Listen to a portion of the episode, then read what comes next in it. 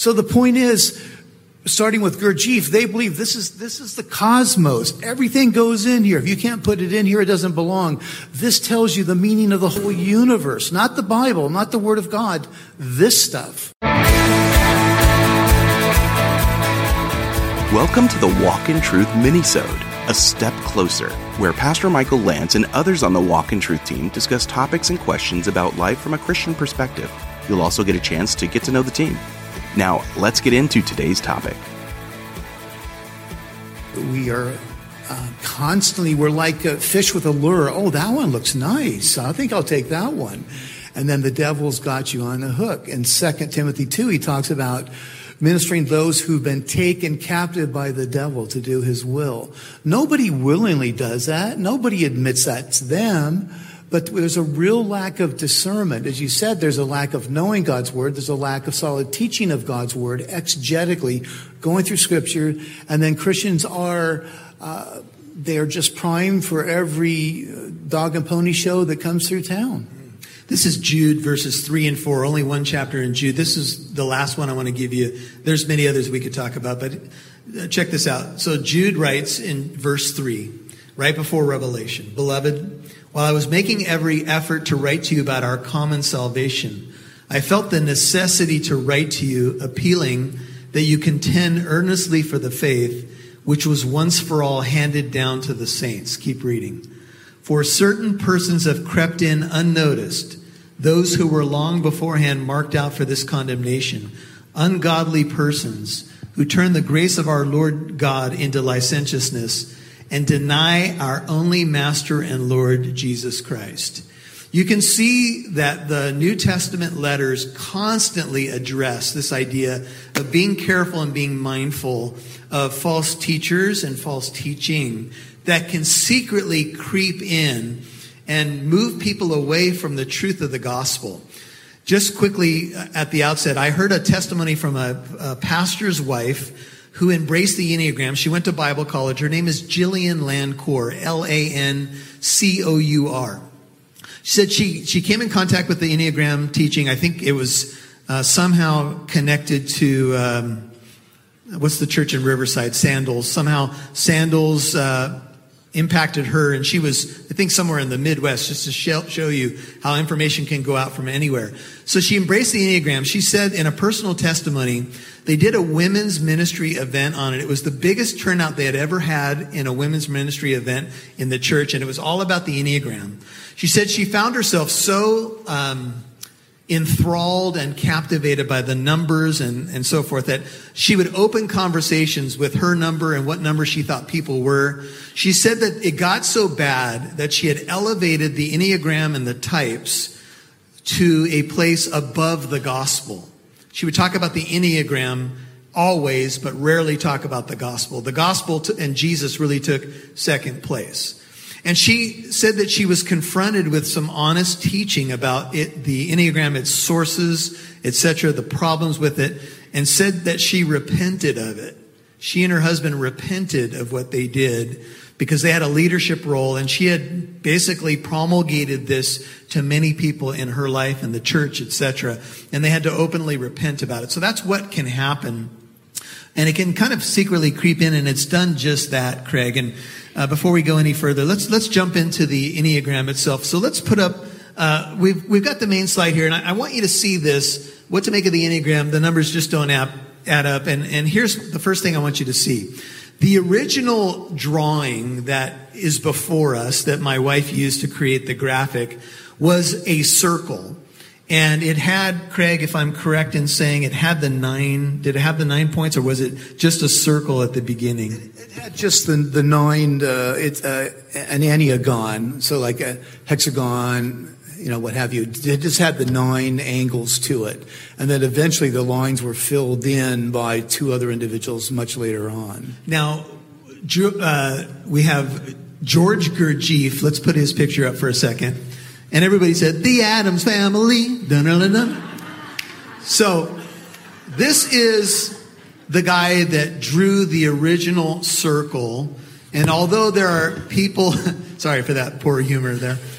And although there are people who say that this goes back to the Desert Fathers or to some Sufi uh, arm of Islam. Uh, that's been debunked. It really starts with this guy, George Gurdjieff, and he he drew this circle. You were saying something about circles, like in the occult and the New Age. Is there something about the circle? And what did he say about the circle? I know. I want to be careful, but in ritual magic, the most potent place to do magic is in the nine foot magical circle, using the blasphemy, using the divine name Yod He Wah-He, the Tetragrammaton. So I just uh, find that weird, but.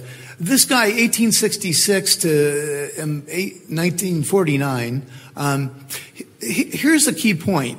Every one of the key players, the first four key players, all four of them were heavily, heavily involved in the occult.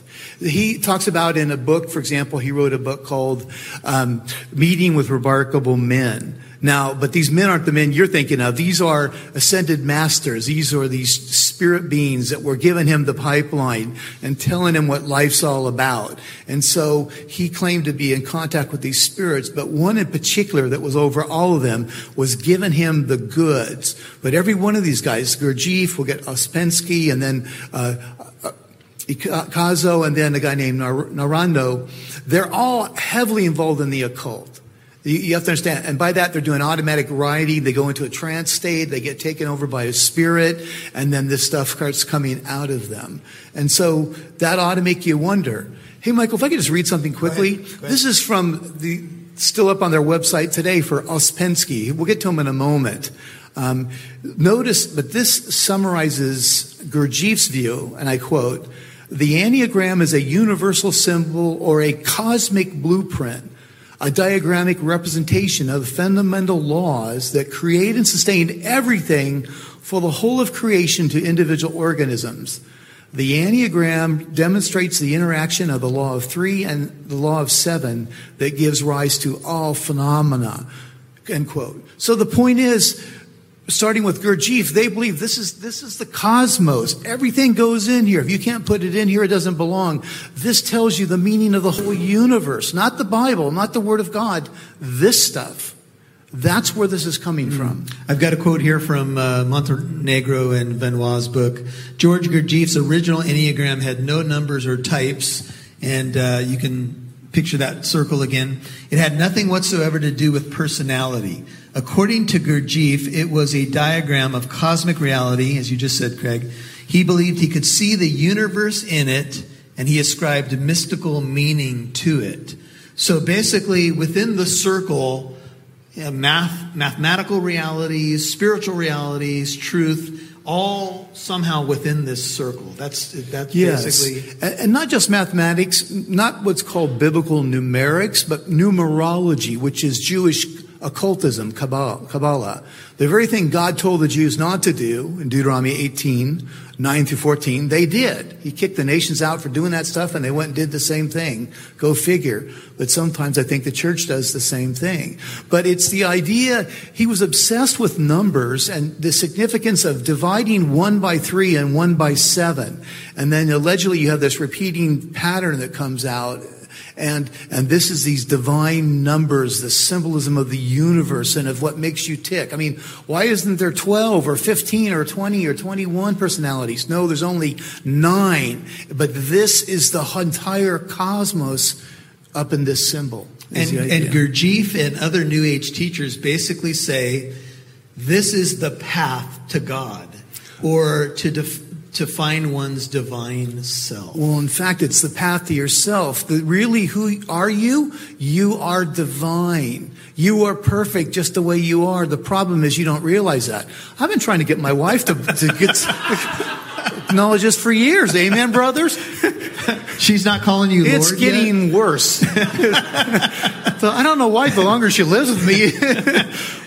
Now, Gurdjieff, uh, we put up on the screen. Now, he had a pupil named P.D. Ouspensky, who lived from 1878 to 1947.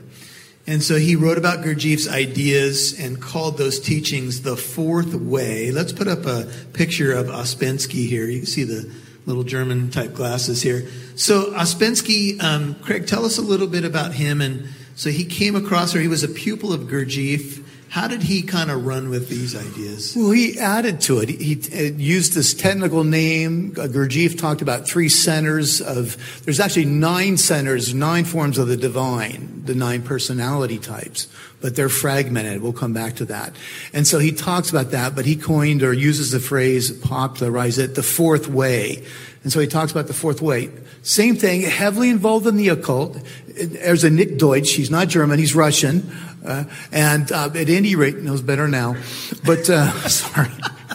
But but but he developed this and he carried it along, and uh, he had all these writings. That he dies, and then his wife posthumously uh, publishes all this. But once again, an avowed occultist into all these rituals and, and whatnot, the occult, and he, de- he really develops this even more in his book, like The Fourth Way and other writings. And when he says the fourth way, like what is he after there that Well, it's the ultimate. It's it's it's not just the heart. It's not just the intellect or the head. It's not just the the gut for the in, instincts, intuition, the physical. It is an amalgamation of all the above. It is the sum total of the world, of the cosmos, again, of the spirituality. Mm. Everything you are. Here's the key point. If you lose everything else, remember this that you are perfect just the way you are. The problem is you don't realize who you are.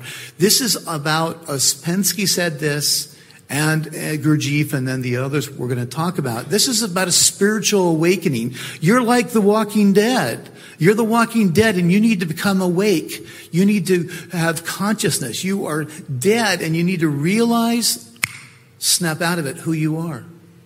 And there is a similar teaching, and we talked about this in Scientology, that Yeah. there's a thetan within you. This is what Scientology taught. And basically, in order to clear yourself of all the negative engrams from your past millions and billions of lives that you've lived because they believe in reincarnation, you have to get to the state of clear. But once they developed the state of clear based upon L. Ron Hubbard's teachings, then it was uh, operating Thetan 1, 2, 3, 4, 5. Some of you saw Leah Remini's uh, uh, program where she exposed a lot of this stuff. And then some people got to the highest OT level and they were just waiting to unlock the secret and they were told, now you got to do it all over again. There is no secret. This is the oldest lie in the book. Just take a bite and you will be as gods. This is the Genesis 3 oldest repackaged lie. We are talking about, you know, it would be nice if somebody used a triangle every now and then instead of a circle. Or a square, you know, something come on. But it's the same old lie. Walter Martin said, same source, and he said strongly, same destiny.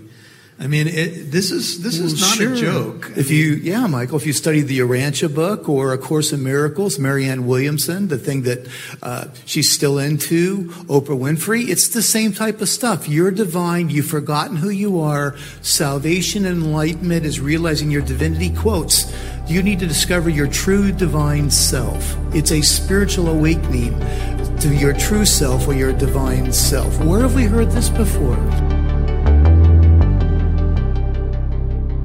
Well, you are listening to a mini-sode on the Enneagram, and this was content that was recorded from a special 633 event that we held at Living Truth Christian Fellowship in the city of Corona, where I have the privilege of serving as senior pastor. Special guest Professor Craig Hawkins. Uh, it was really a wonderful night, not only to dive into some teaching on the Enneagram and its occult New Age origins and New Age uh, proprietors, but also to do a Q&A time. And we had a chance to take some questions uh, both through our app, written questions, and interact with some folks uh, who were there on that evening. So this is the content you're listening to, exploring the Enneagram. The numbers just don't add up. And I pray it's been a blessing to you. Remember to keep us in prayer as we continue to fight the good fight for truth and to love people and to give the gospel. Uh, glad you're listening. Hey, recommend this to a friend, and I pray the rest of the content will be a blessing to you. Thanks for listening to A Step Closer. Let us know your thoughts on today's topic. You can email us at contact at walkintruth.com. You can also let us know a topic or question you'd like us to answer and discuss. Again, email us at contact at walkintruth.com.